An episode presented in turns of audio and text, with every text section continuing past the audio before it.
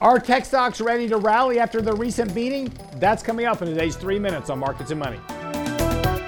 Tech stocks under the gun again, being drugged down pretty sharply yesterday morning. However, about midday saw a real turn in the index, with the index actually finishing up positive for the day. Of course, that was after the NASDAQ broke through three standard deviation levels from the 50 day moving average. Now, that's a very big extension from the moving average for the NASDAQ and something that doesn't occur very often.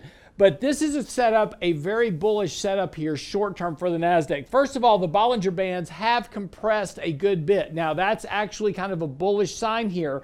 And with the markets now three standard deviations oversold, a rally here should start to spread out those Bollinger Bands, giving us a bit more room to run on the upside.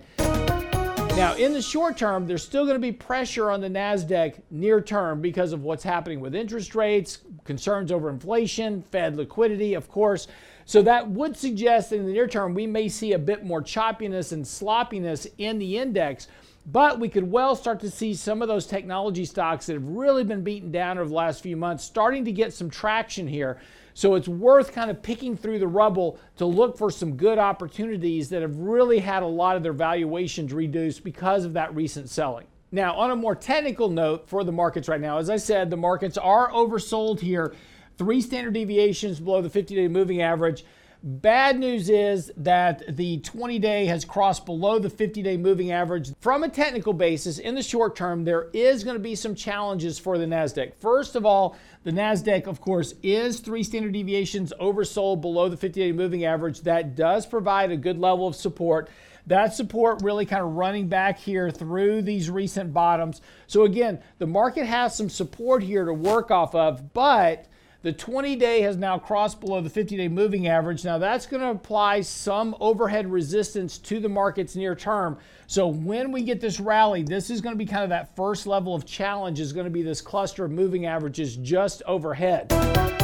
Furthermore, we are still on a money flow sell signal here that does suggest that there's still selling pressure on the index. So, again, Rallies may be kind of short lived here in the short term. So, again, use any rally here to start to sell positions that have really been underperforming, reduce that risk bias in your portfolio but start to actually look through the NASDAQ here for some potential longer term opportunities because a lot of these stocks have had big, big declines over the course of the last several months. There are some good companies out there that have been kind of baby with the bathwater. They've really been beaten down a lot here. Take a look at those fundamentals, look to buy some value in those stocks that have been beaten up. But we're still a bit early here to have the NASDAQ back into a buy mode. That's going to be a little bit more work here before it's all said and done but we need to get this money flow indicator back onto a buy signal. That's going to suggest some more choppiness here before we get a breakout to the upside. That would probably be sometime in the next several weeks. So, again, got a little bit of work to do here first. There is risk, of course, to the downside if the Fed does maintain their much more aggressive stance. So, again, we're not completely out of the woods, but we're oversold enough short term for a bounce. So, again, use this bounce as an opportunity to kind of clean up some of the high risk, high beta names, start to rebalance some of the portfolio structure accordingly to help lower your overall risk tolerance. And again, allow yourself to kind of navigate through this until we get back into a bullish trend and we get back into a position where we have more clarity about what markets will be doing next. That's three minutes on markets and money. See you back here tomorrow.